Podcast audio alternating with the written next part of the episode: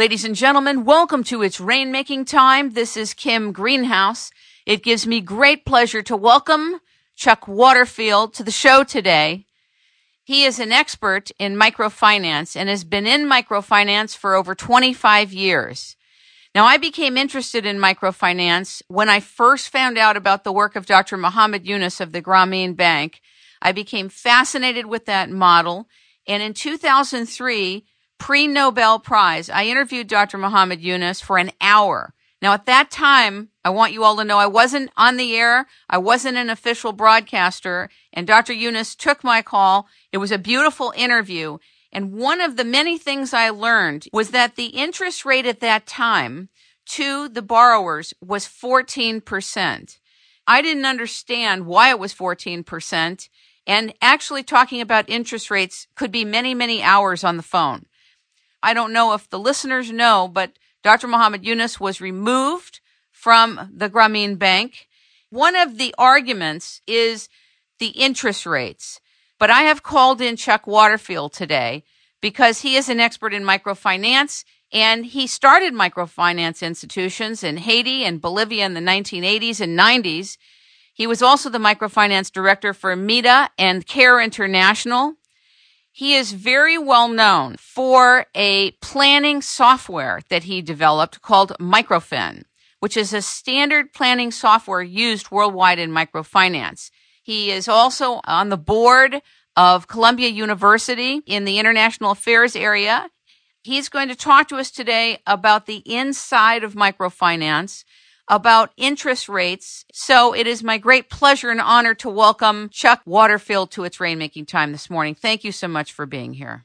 Thanks, Kim. I first heard about you from the Grameen Foundation. I was on a teleconference call a few weeks ago and your name was mentioned as one of the few people who really has checked into the question of interest rates, understands it in a microfinance context.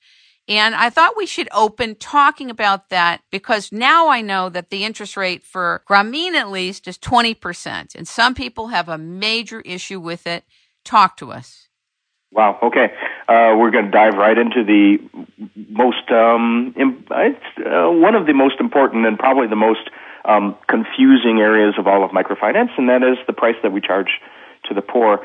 Um, one and Dr. Dr. Yunus and I had a, a very fundamental key meeting on that very point almost exactly three years ago, April of um, 2008, um, where he where I proposed that we start a global organization that um, collects and and cal- collects, calculates, and publishes the true prices we're charging in microloans around the world.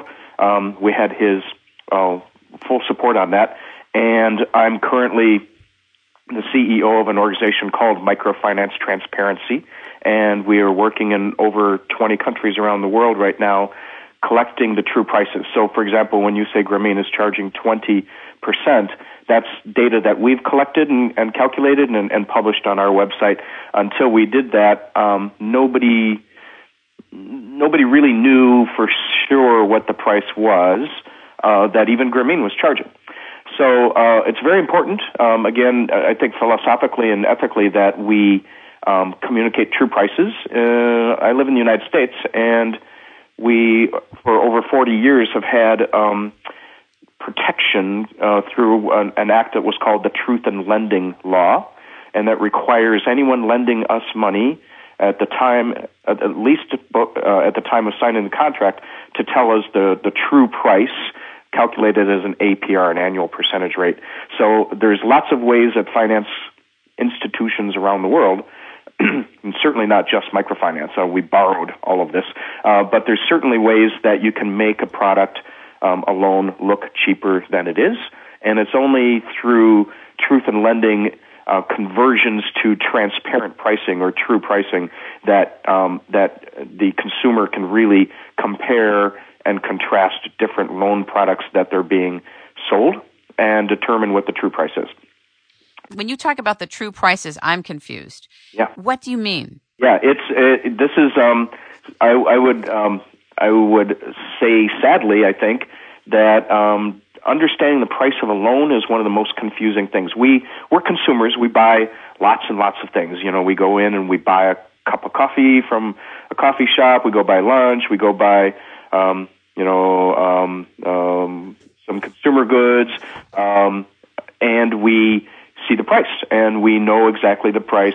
That the price is transparent, and that we know um, we get a good, and we give a give an amount of money in return. Now, um, we assume that buying a loan is the same thing, um, and we assume that when we're told um, an interest rate, that that's something of a comparable, that that's an actu- accurate measure of the price.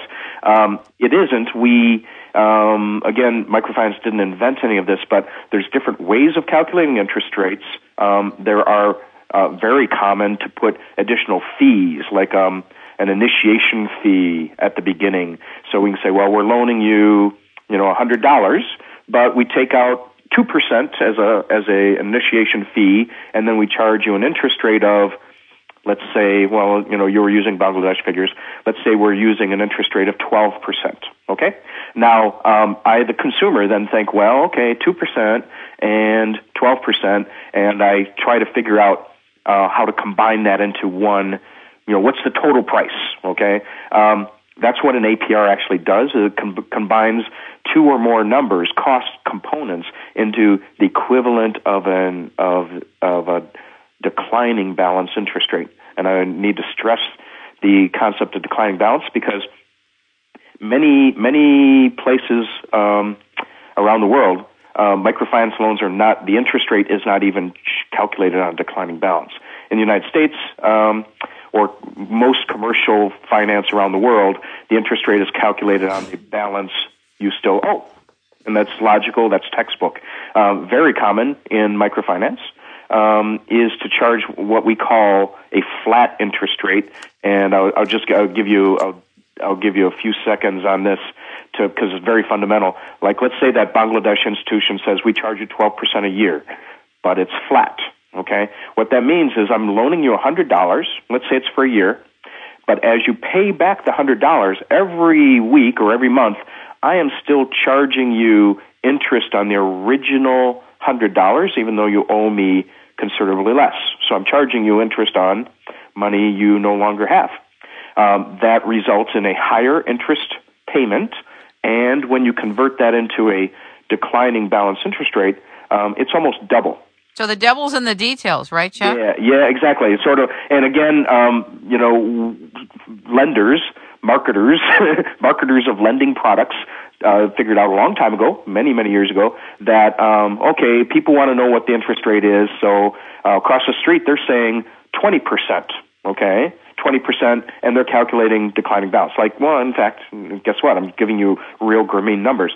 Grameen charges twenty percent declining balance. Okay, and across the street from Grameen, um, any of the more than a hundred, every single other MFI in Bangladesh um, that's of any scale at all, uh, uh, over 100, are all universally charging flat interest. And they would be charging across the street either 12% or 15%. Those are the two common numbers in Bangladesh. You decide, are you going to charge 12 or 15? Grameen charges 20 and everyone else is charging 12 or 15.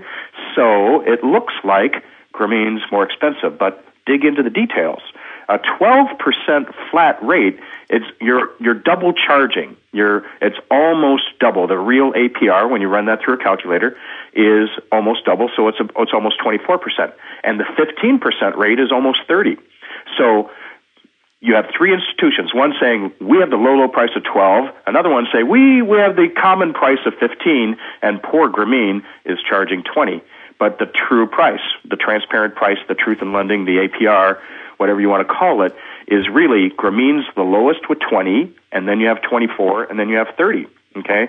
Uh, Very clear. Yeah. Very clear. And the devil really is in the details because the deception is a contractual one. The borrower doesn't know. I bet each borrower was never explained these distinctions when they went to the 12 and 15% flat rate, thinking it's lower. Right. And, and, um, and here's, here's, this is actually, again, uh, sort of, um, it's convenient that we're talking that you started by talking about Grameen because this is an excellent case study. Um, 1996, every one of those hundreds of institutions, they all charged interest on a declining balance. Okay, and um, and in 1996, a uh, consultant went in and said, um, "Here, this is what we do in the rest of the world. We uh, we often charge flat, and you can make twice as much income." Without raising the nominal interest rate. You can still say you're charging 12%, but you can make almost 24%. So the very first institution switched to flat, and within weeks, a few more switched to flat, and within a year, everyone, including Grameen, had switched to flat interest. Because here's the reality: is that if you're if you're charging 20 and everyone else is charging 12, um, it's hard to explain that you're really cheaper. 20 is cheaper than 12. That's a that's almost like um, um, you might as well just give up, right? if if uh, nobody understands the details, nobody asks the questions, they look at the big letters on the window or in the in the advertisements. Uh, loans at 12%, and you know, and we could say, oh, our loans at 20% are cheaper than their loans at 12%. Trust us doesn't work, right? It seems to me that one of the things Dr. Yunus did is he built an institution based on trust. He built protocols and processes and a whole different organism of bank and banking system. So why wasn't that part of, let's say, the educational process to explain that to a borrower? Well, um, again, again, this is an interesting um, example case study. Uh, Grameen was back in '96. Um, Grameen was one of those that switched over to flat and they were kind of in that that common practice. They and and to some degree, uh, I, I would argue um, strong, strongly that that's not correct, but. Um, the the the hundred or so institutions that if everyone's charging flat, our numbers are comparable, and so it's just as good as as uh, giving a true price. You know that flat comparing flat to flat is is allows the consumer to see who's cheaper is is what's argued, but it's it's actually um, far from correct. Okay, so now here's so Grameen. Grameen was kind of got pulled. Uh, we call it the downward spiral. Everyone's doing transparent pricing, and the first institution starts to hide their price through interest different interest rate methods or adding fees or other tricks that we that we know and practice in microfinance and then as soon as they start, as soon as the first one starts to hide their price, then others start to hide their price until you're the last one not hiding your price and all your clients leave because you're too expensive. So Grameen got sucked down into that 90, 1997. They they reverted back, and as I said, and this is sort of I think this is remarkable and um, admirable, impressive. Grameen was is is the only one to switch back to declining balance. Nobody else has done it yet in Bangladesh. Grameen's the only one, and some might argue that they're paying, suffering the consequences because now they look more expensive than they than the others, when in fact they're not. Um, being a leader um, sometimes sometimes has um, again. Uh, uh, painful consequences. Now, Grameen did the did this conversion, right? Um, partly partly um, in in with the initiative of of of you know of supporting transparent pricing around the world. I mean, microfinance transparency again. Yunus was one of our very first endorsers. Uh, has written um, letters of endorsement for us.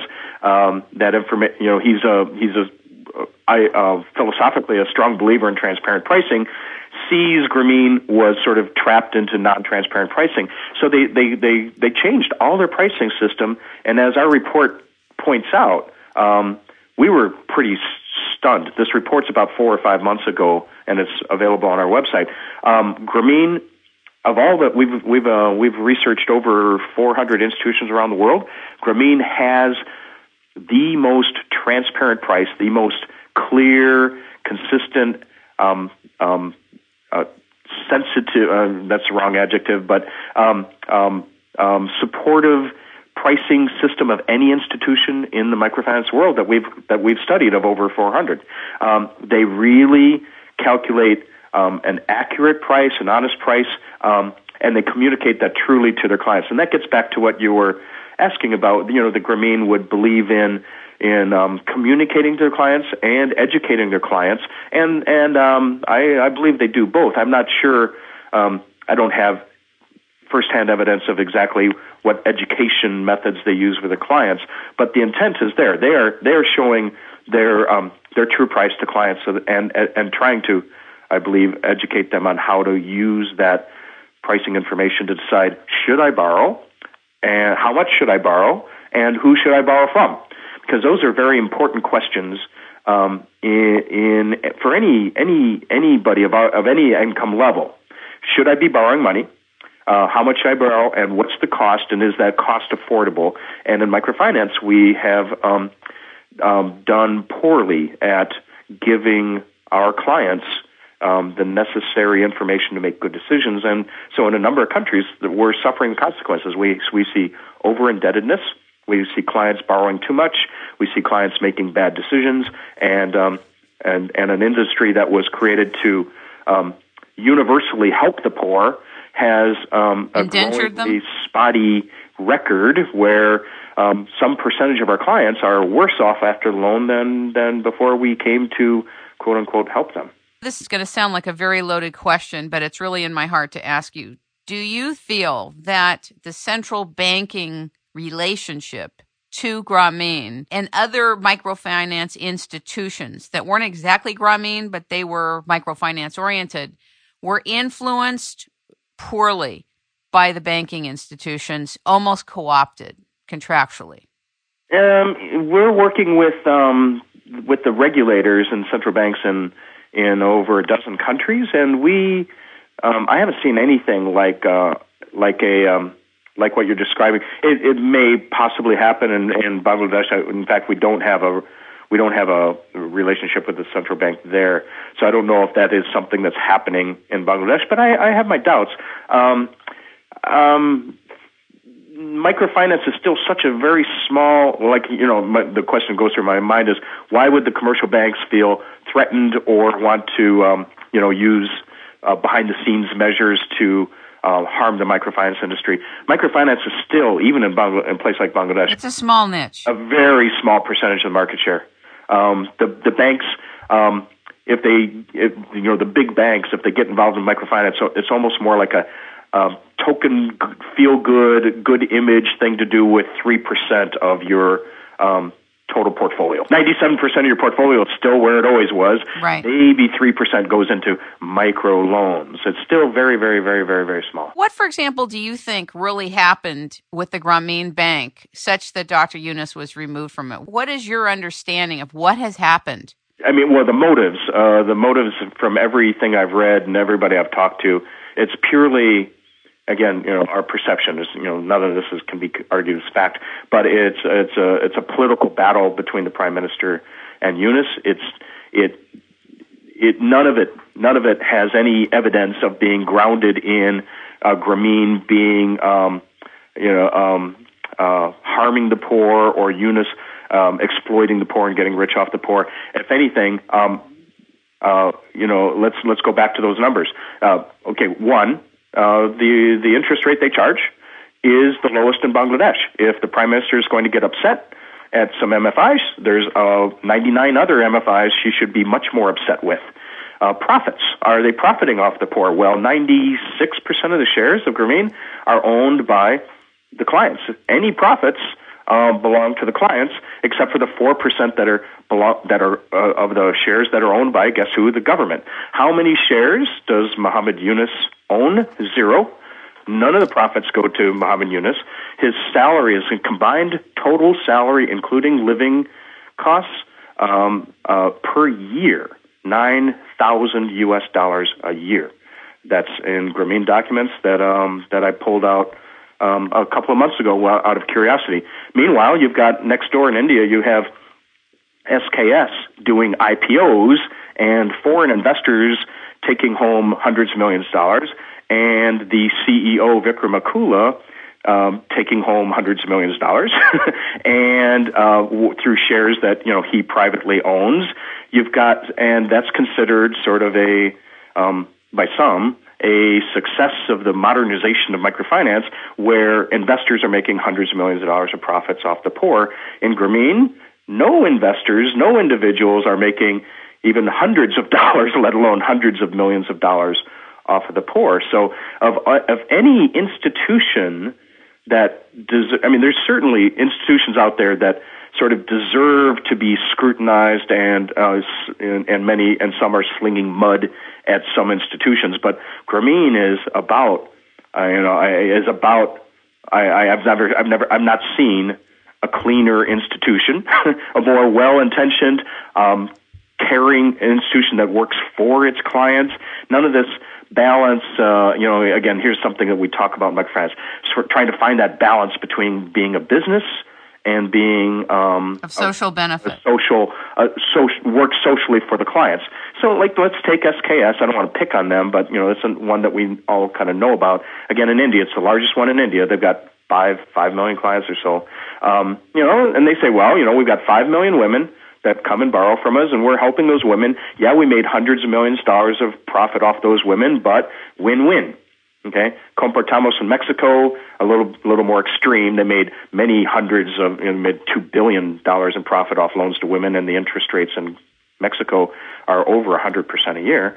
Um, and they say, but they say, well, you know, these clients get loans, so they seem to be better off, and we cer- certainly are better off with hundreds of millions of dollars profit. Win-win. In Grameen, you don't see you don't see anything um, that would look like the balance is being tilted toward Grameen uh, um, benefiting from the poor or Yunus benefiting from the poor. If anything, the balance is far, far, far more tilted toward toward the poor than than than Grameen. I, you know, again, they they they're the, literally they literally should be of all of the large institutions.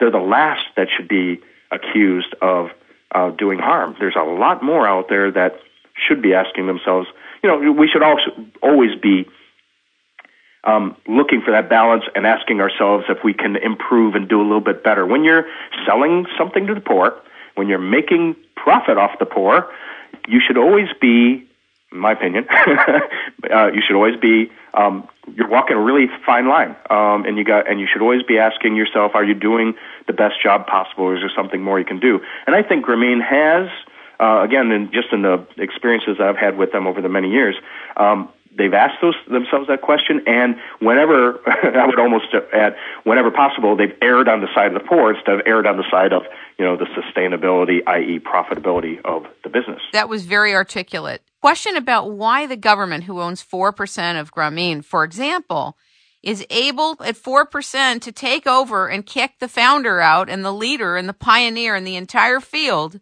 how was that able to happen in a banking institution? I don't right, get well, it. Yeah, well, it, did, it, did, it wasn't the the bank. Um, again, for everything I know, um, it, and I've seen the votes on the board. The bo- they they own three spots on the board of twelve, um, and that's because the back when Grameen was uh, converted into a bank, they owned 25% of the shares. So, um, but the but the clients have bought more shares, so the clients now are up to 96. But the government still has three board spots. Now, the it was not um, the um, Yunus's out, outs, what's the word, outster, outs, kicking him out, whatever that word might be, um, was not a board decision. In fact, the board has voted to retain him. It's it's a legality. Um, there is some law somewhere in the in the finance in the Ministry of Finance that says that you cannot be the um, general manager or CEO of a of financial bank once you've reached the age of 60. Okay, now um, Yunus is 71. Okay, for 11 years they let him continue to run it. Everyone, they all knew he was more than 60. They let him run the bank. It was only only over the last six months where where the prime minister um, and she seems to be extremely heavily involved in this. Um, you know, vo- verbally attacking Grameen and attacking Yunus. So they're sort of like looking for looking for um, some legality and they and they dust off that law that they've never applied for 11 years and they say oh Yunus um, by the way you're too old to run Grameen you must step down. And that's literally that's that's all they've done now is say you're 71 and you need to step down. And that here's something of an irony I think. Um, that that the the the the um, press conference where they announced that uh, it was the minister of finance who's 77 years old and runs the Ministry of Finance for the entire country, saying, uh, saying, you know, I'm 77, I'm the Minister of Finance, but you're 71, uh, you're 71, and anyone over the age of 60 isn't isn't allowed, isn't judged, uh, and I'm filling in a little bit of the blanks here, um, judged uh, at the level of competency to run a bank. Okay, so you're too old to run a bank at 60. I happen to be 77, and I'm running an entire country uh, finance department. So, so it's a, again uh, every all the evidence, and again everything that people are talking about. It all seems um, uh, pretty clear that this is being pulled out simply as a way to um, kick Yunus out to some degree, uh, diminish his stature. Um, and I think you might know we haven't mentioned it in this interview, but but um, Yunus did um, some years ago, maybe four, four or five years ago, form a political party to run against the prime minister. Um, she won, um, but you know that uh, by you know that's the fact is um, Yunus is something of a, a political adversary who publicly says the current government is not serving the needs of the poor. Um, the the the poor in Bangladesh are not do not have the best government in place, and um, when you know when you're saying that, and the head of a bank, um, politicians might at least a certain percentage of them um, are going to be very likely looking for ways to uh, diminish your standing in the eyes of the uh, eyes of the citizens. In the BBC News, they had written that the Prime Minister accused Dr. Yunus of treating Grameen Bank as his personal property and claimed that it was sucking blood from the poor. And so this is a pretty hostile thing. You don't speak like this unless you're trying to demonize somebody and have them fall from grace and their whole reputation killed really yeah and, and, and again you know there's no there's no money that no money ever went out of out of the client's pockets and and into Yunus's pockets or other Grameen pockets. Uh, it's it's it's virtually a cooperative, 96% owned by by the clients. Right? Uh, it was set up with uh, the purest of intentions. Uh, run run in a you know something of a squeaky clean manner, and and there are literally, I mean, there are even in Bangladesh alone, there are hundred uh, hundred institutions that are far that on every single one of those uh, checklist criteria that you might go through to say, you know, are they are they treating the poor properly, and how much money are they making off the poor? Any of those criteria, the other 99 um, uh, would um, get a lower score, um, lower score. Most of them, most of them. I you know I haven't run the score on all 100, but but um, you know by I mean, the prices they're charging and the profit levels they're making and the ownership structure they have, um, and among other criteria, Grameen is is um, has been is it's let's let's use a new word. I'd say Grameen is the most ideological institution in um, microfinance, yes. if not, uh, you know, in, in Bangladesh, if not the entire microfinance world. Ideology is um, Yunus's. Um, um, That's his whole paradigm. It's the whole purpose and raison d'etre of Grameen. Now, what do you think is going to happen with the name? Why should they be able to keep the name? That name is an asset in and of itself. It is filled with goodwill. It is imbued with his energy and consciousness and love and attention and focus. And now they're hijacking not only the institution but the name. What can well, I'm do? not sure. I, I haven't. I haven't yet seen any anything definitive that that the government is taking over the bank. Um, they're requiring a new CEO, and Yunus Yunus um, has said. I mean, it's almost logical. You're 71. Um, you eventually look for a successor, and he said um, we are looking for a successor. We need a bit of time. Um, I can't just leave, you know, like tomorrow. Um, needs um, I think I've heard. Um, well, he's gone now. Yeah, well, yeah, but then, but then, you know, then uh, a new CEO is brought in. That that doesn't mean that the bank they may go to a flat interest rate, right? They, um, they may. I mean, you know, they may. They may. Um, the organizational culture. They may start sucking. They might really start sucking blood out of the poor, where for thirty some years they never have. Um, but you know, that's a that's a risk. Even if even if the government weren't involved. That's true. Any any any any replacement, and even with Yunus there, doesn't mean that I mean, you know, I, I run an institution and, and not not anymore near the size of Grameen, but I know that not every decision that gets implemented is is my and I'm proud of this. It's not my decision. It's the team you put together, the the values and the culture um, consciousness um, that that you permeate the institution with. And Grameen has some, I don't know, probably about forty or fifty thousand employees. Um, so you put one new person. Let's say the government um, pulls out, um, you know, the the most profit-minded and again, wouldn't that be ironic to actually put somebody in there that actually did start sucking blood out of the poor? Um, you know, as a government appointee. But even if you put one person there, are the other 49,999 employees going to let that person do it? you know, I think I think the key is that over decades of building the right values, that always decisions made at all levels are made around foundational principles. Um, and they do that all the way down to the clients. You know, the 18 princi- or 16 or 18 principles that they that every one of their their millions of clients memorize these principles and re- recite them every week. Um, the staff, I'm sure, do something of the same. That they have staff principles that they all know, they're ingrained, they're expected to practice them. So you put one person in at the top. You can't change. You certainly can't change that overnight. It'll take a while. And in fact, I don't. In fact, I believe that I, I believe in the organizations I've worked with, um, the culture basically remains. Uh, you, you you can change even the top, you know, the entire top office, not uh, just the person, um, but the the the, uh, the the momentum of the organizational culture uh, continues on. Indeed. What's next for you, and how does this shake up with Grameen and Dr. Yunus does it impact what you're doing other than being a model of something that's happening?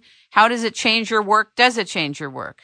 Well, um, you know, we in, in the you know I work in a lot in a lot of different areas of microfinance as you were um, commenting at the beginning, but uh, but in the area of pricing transparency, our task is is um, so important and, and, and it's actually you know it's getting larger.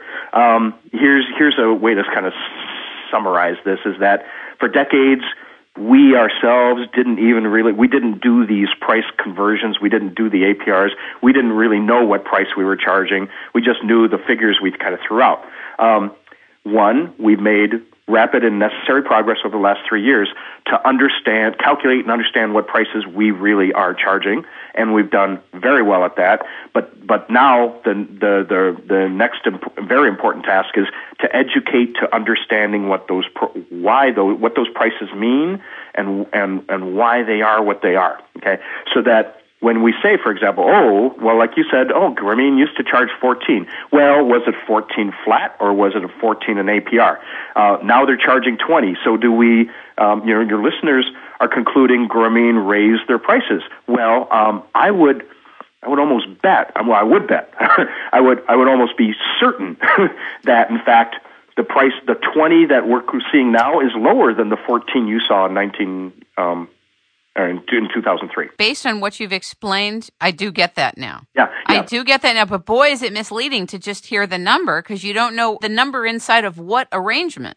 Right, and and this is again, uh, sadly, my I say sadly, uh, my institution and and me, uh, I'm um, we're we're we're we're uh, um, we're in great need to help to educate, and this is where I'm going with this. Now that we see what true prices are, now we must do the harder, daunting task of educating about what those prices are. Because guess what? The the Grameen, I mean, you were kind of sh- expressed some dismay that Grameen is charging the poor 20%. Yeah, and by the way, and I love Yunus and I love what he did. So that dismay is simply because I'm listening only to the number, but you provided the context in which the number is living in.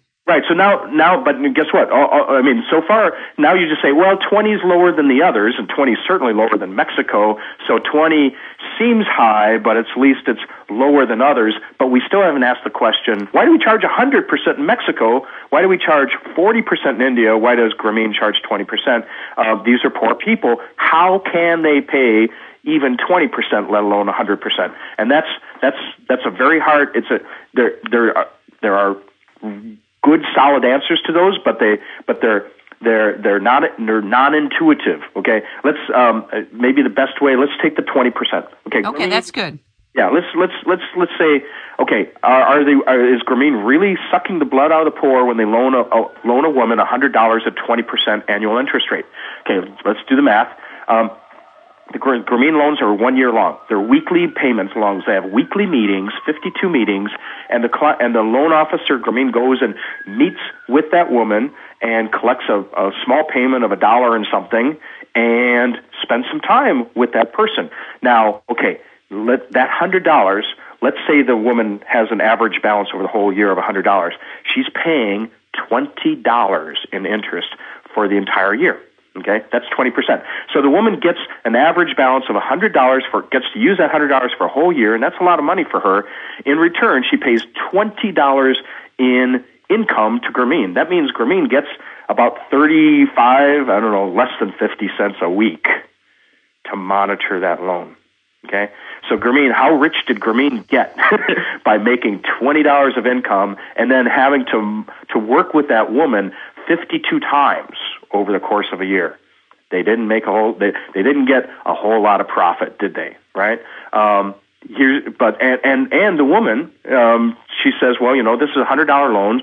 I can put that in my business, and I can turn that over. I can buy goods, and then I can sell sell my, uh, you know, sell what what my business manages, and I can make I can make um, um, well, she makes probably let's say a dollar a day. Okay, uh, with a hundred dollars um, of working capital, she can make about a dollar a day of income. So she made three hundred dollars in that year. She pays twenty of those three hundred dollars in interest, and she st- she still has nearly a dollar a day um, for which doesn't sound like again doesn't sound like much to us, but right, it's all relational. it's all relational, right? So so it, here's here's where the interest rate of twenty percent on a hundred dollars is extremely fair and extremely affordable. If you move that up to a hundred thousand, like go to anyone in the world, let alone Bangladesh, if you make a hundred thousand dollar loan. Wait, before you go there, I just wanted to say something. Yeah. The other neat thing about the way it's done is it's really done on a cash flow basis. When you're paying over a year, right? Yeah, I mean she's paying she's paying a little bit of a principal and a little bit of interest. Again, it's a, it's about um, you know she's paying about two dollars a week. I think that if it's done on a cash flow basis, it also makes it easier, even if the perceived cost of the loan is high. Yeah, like uh, you know, here's another way. I mean, you know, let's look, let's use a little hypothetical mind game. We say, well, what if I were going to loan you a hundred dollars per year? My cost would be lower if I just give you a hundred dollars and I ignore you for 364 days, and then I knock on your door and say, give me 120 bucks. Okay, now, you know, and hopefully, you know, you're still around. I can find your house and you remember the loan. And if so, I made $20 income for a minimum of work. Right. Okay? But, you know, Grameen is meeting with you every single week, 52 times instead of just one time, and they're still only making $20. Okay? So again, you when you look at the, the delivery costs, and and we're not even talking about sort of the, the social, the training and the and the motivation and the encouragement that are built into these group meetings. Um, that twenty dollars of cost for the loan, it's really not twenty dollars of cost for a loan. It's twenty dollars of cost for a one hundred dollar loan with a variety of other um, empowerment and training, literacy, training. literacy building services, right? So you're getting you're getting um, you know in that in this case, I mean you know if you're a woman in Bangladesh with one of those loans, you're getting a lot for your money.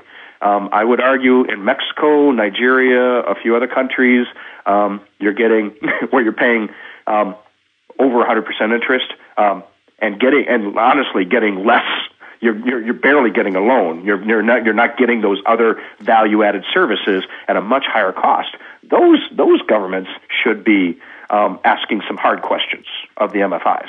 Okay. Um, the irony is that again, go, go back to. I mean, it's it's sad how upside down the world is um, many times.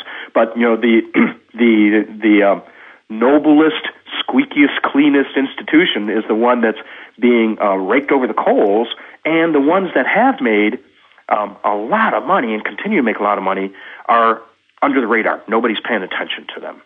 You are. Yeah, and and honestly, I mean that's what you know our our organization is to go. We go out there and we get the data on everybody, and so then we now you know now you really know what everyone's charging. Not everyone, but the countries we go to, 20, 20 some countries. Um, you can then see the prices. Um, charging now here this value of the the concept of transparency is, is sort of a magical, amazing thing. Um, if nobody knows what price you're charging, if I'm if I run an MFI, nobody really knows what price I'm charging. I don't have to give a whole lot of thought to it. I can be pretty lazy. I can just pick a price out of the hat and I can make it a little on the high side just to make sure that my staff are happy because we got we're kind of doing real well on money and the clients don't really know I'm charging them a pretty high price, right? Now, uh, darn, this organization comes, MF Transparency, and puts up the true prices of everyone in India. And then guess what? In India, then they say, and they, ooh, they say, whoa, boy, um, we're, we're higher than the average. Um, I guess we have to think harder about our price. We're going to lower our price. So transparency of information um, necessitates better, more careful decision making by business owners, right? I think it's great. I have two questions. Mm-hmm. One is what if the countries don't want to provide the information and data to you, and how would that manifest itself? Yeah, um, no, excellent questions. Uh, we, we're, um, we're a U.S. based nonprofit. We have staff around the world right now.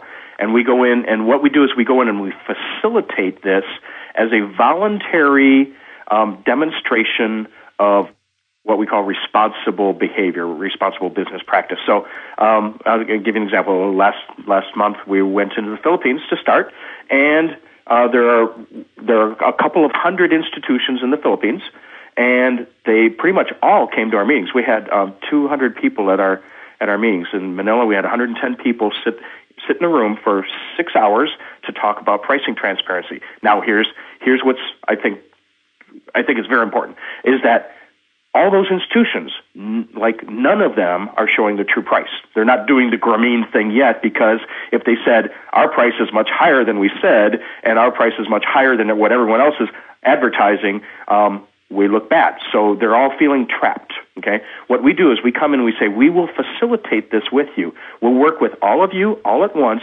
You give us your data. We'll collect. We'll calculate the true price, and we'll we'll we'll keep that confidential for uh, a handful of months until we have everyone's data, and then we show everyone's true price all at once on a specified date.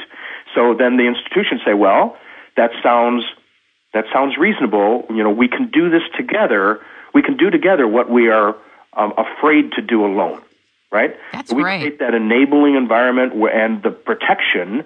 They give us the data confidentially, and we don't tell anyone their price until we can put it into the market context. So then we say, in you know three months, we say, and here's the prices that all the MFIs in the in the Philippines are charging, and now you can see everybody's price in the context of the market price. Okay, so that's how we, um, you know, this is how we get very high participation rates.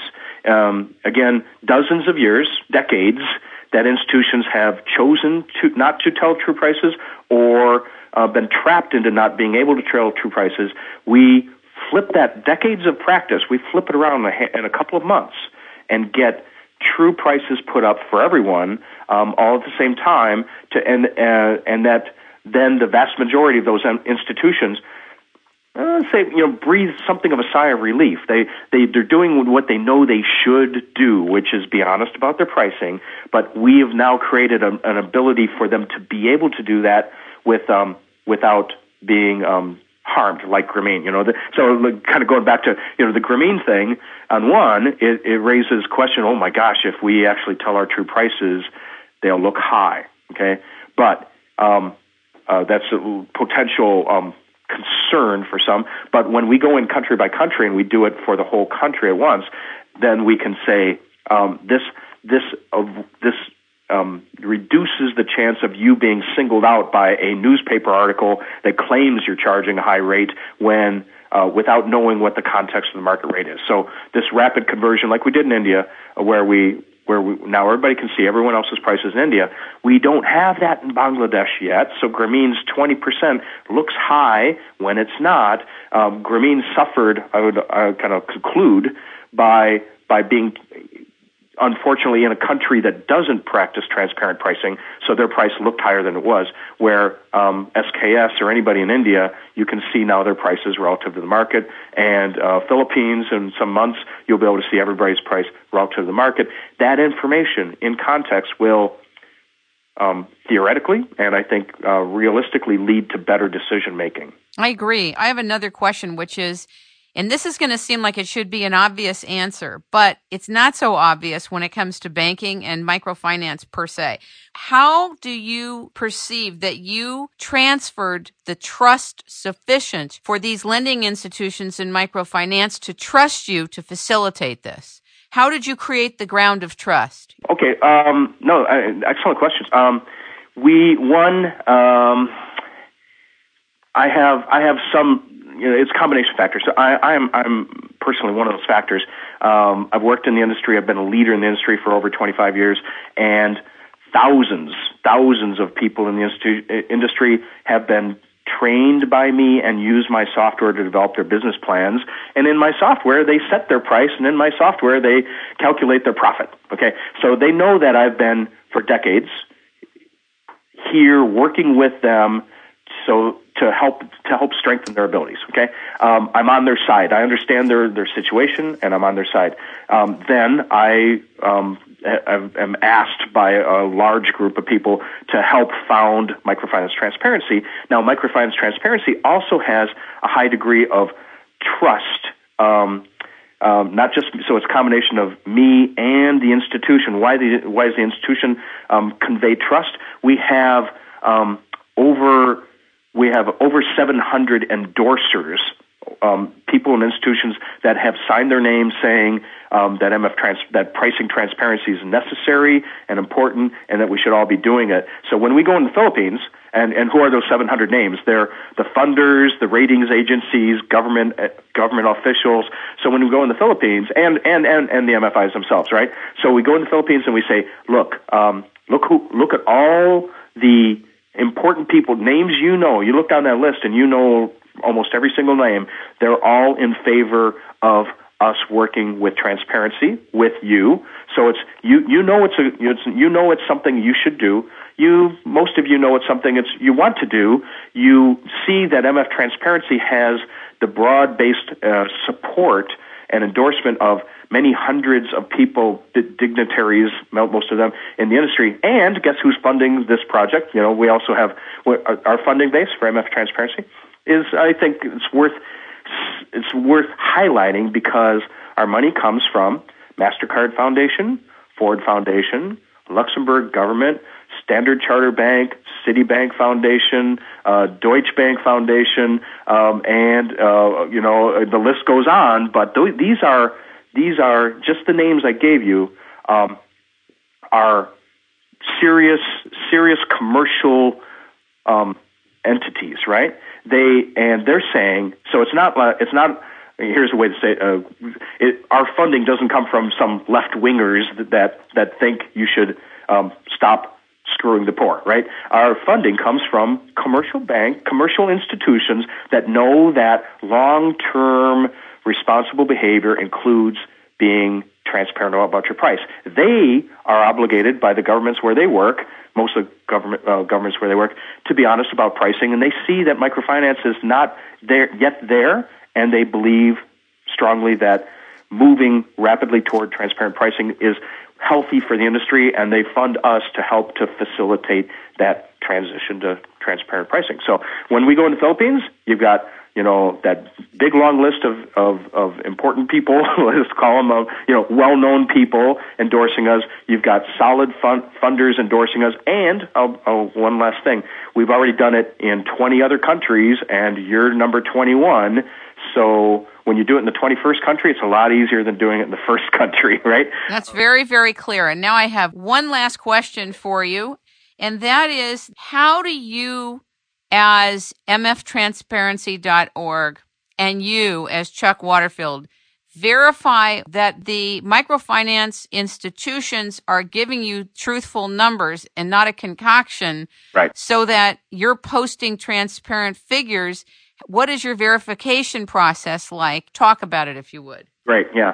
Um, the, you know, before, way before we even created the uh, microfinance transparency, we were asking, we're brainstorming with with the industry. How can you know? Should we collect this the prices and publish them? Yes, but how are you going to know that? Um, you know, uh, literally, we would have uh, CEOs come up and say, you know, I'll give you, you know, we're going to give you true prices, but I know a few people in this room are not going to give true prices. How can we? And so we, how can we, how can we minimize and eliminate that? Uh, the strategy we came up with is um, we use, uh, I, I kind of like this analogy. Uh, you know, we're asking the MFA, MFIs to be transparent on their pricing, but we warn them very clearly everything you give us is transparent. Everything you give us will end up on the website. We don't just ask you, in Grameen's case, for example, we don't just say, oh, you charge 20%. In Grameen's case, we got dozens of repayment schedules, real repayment schedules out of women's pockets and made uh, scanned pictures of them. Okay, uh, we then and we do that with every institution. We get real loan repayment schedules from real clients, and we calculate. We use that to calculate the same formula. It's actually exactly exactly the same formula used in the United States. Um, when when you go and get a loan, the bank must apply the standard formula and tell you the APR. So we calculate the APR off real loans going to real clients, and we get real repayment schedules, and then we post not only the results on our website, we put up the actual repayment schedules themselves. Why? Because some institution might fabricate repayment schedules. I was just going to say, can you select the timing of the loan payments to say, like, I want to see January's, June's, April's and whatever. And how do you know that they're not forging it? Right. Uh, well, one, we do, we do, we do first look at what their product is, and then we say we we want these speci- specific samples. All the loans have to have gone out in the last two months, so we're getting current prices, not last year's prices. And we look for a range of of different criteria. So we say, give us some samples from those. Um, they could um, and in theory, some institution out there might be tempted to fabricate, you know, okay, well, I'll just make up a repayment schedule from last month, okay? Now, what we do, I mean, we clearly, we can clearly tell them this. Be careful. Any mistakes or lies, if you give us a false, false repayment schedule, let me walk you through the steps. We're going to calculate a low price, and we're going to put up the low price. We're also going to put up that repayment schedule on our website. And anyone in the world, including um, your staff, okay, your competitors, investigative journalists, and the government uh, are going to be looking at your price and they're going to be drilling down and looking at the repayment schedules that you submitted. Your staff and your competitors, for example, are going to say, gee, that price, I know that price is lower than what they really charge, drill down, look at the repayment schedule, compare it, then go out and visit any one of your thousands of clients and see a different repayment schedule, and and and then um, then you're you're caught. Okay, yeah. So what we say is is that um, any false information might get through our. And we have some we have some decent internal screens, but if it gets through our screens and onto the website. Um, it won't stay there for long before, again, because of transparency and sort of communal vigilance of, right. uh, that somebody's gonna somebody's gonna challenge you, and w- this actually does happen. We get contacted by institutions or by people, and they say so and so's price is not right, and then we contact so and so, and we when we dig into it. So um, again, we we say that this is how we don't do it because we distrust anybody necessarily. We do it because it helps build a higher level of confidence and trust in the data that you see. Because otherwise, if you don't know, if we didn't practice such excessive, might argue, or, or detailed in, um, authentication procedures, you might suspect that some or most are lying. Now, we can, with confidence, say that um, if anyone's lying, they won't be lying for long because um, we'll catch them. okay, yeah, and that and that that that creates um, a better sense of um, of accurate um, um, of um, confidence in the data that you're seeing. I'm very excited about what you do, what you're doing, what you have been doing. And I so appreciate you bringing us on the inside of this because there's been a whole inner world to microfinance that those on the outside we haven't had access to, besides the contextual understanding and the conceptual understanding that Dr. Yunus has explained and the model. But it's all about what happens on the inside and the dynamics and verifying the details and what protocols are different and what are the processes that are used. Right. And this really makes me feel a lot better about it. And the fact that you have the organization that you do, it just gives me peace that the attention to details and the arrangements and the way people are practicing microfinance, they have a stellar level to rise to. Yeah. Well, you know, I mean, uh, that, and this is, I think these are very good closing comments. Um, the the um, you know four four or five years ago, four years ago, I I was at something of a crisis. A lot of us were. Um, we had spent decades helping to build a noble double bottom line social business global industry to help the poor. Um, we had now that the precarious, the danger is um, moving toward the um, the sustainable, profitable business for the poor. How far do you move toward profit before you become uh, before you before it's usury positive impact and um, now here's the key. I mean, I think I argue this is the key. We got so successful that we we we draw dr- started drawing in a, an entirely new cadre of um, of uh, actors. Okay, um, and they're not breaking any laws. They're actually doing perfect textbook business practice, which is um, maximize your profit. Okay, all this um, balance and and being concerned for the poor. Um, you know, there's not too many businesses that have that um, prominent or anywhere in their in their materials. It's about selling product and, um, max, and setting the highest price you can, keeping your costs as low as possible, charging a high price you can, maximizing profit. And that's what we see of a small but growing uh, movement in microfinance. So now, what do we do? Do we say, well, we do we give up? We got sort of taken over by commercial mindsets, or while we are still the majority, and we are, can we use majority power to um, to encourage and um, sort of um, um, obligate um, those with purely commercial interests to back things off a little bit, okay? Or, or at a minimum, at a minimum, these are many. There are many efforts underway on this right now, of which uh, we're involved in a number of them. Is to certify the those that are double bottom line versus those that are just uh, coming to microfinance because it's a new market and you can get you can make a good tidy profit. So so that's that's that's where we're that's where we're at, and MF transparency is just one of of a number of initiatives that are are making really solid and important progress on that. And again, we can do it because um, those of us, the gray, the graying ones among us, like the Yunuses, uh, um, that have been here when the original vision values were different, can work to establish to, to, to not have that foundation of values and vision erode as the new new entrants come in.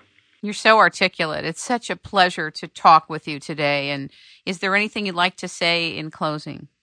I'm just really inspired um, by the the level of interest that people have in in getting beyond sound bites and to spend an hour trying to learn more about something that um, that they would find it important enough and that and and that they would, they would be curious enough to to want to understand it more. Uh, we're I think um, turning into a world that's been dominated by sound bites and we're st- suffering the consequences. Not just microfinance at all. The whole, the whole of co- civilization yes, is, is, being eroded by um, soundbite simplicity. And things are always everything, including microfinance, including pricing. Everything is much more complicated and deserves and needs the needs more in-depth attention that that the kind of vehicles that that like your like your show give us access to. So I really appreciate you contacting us and um, and the the questions you asked were were um, were uh, you got you really were able to drill right to the the key points. So I appreciate it.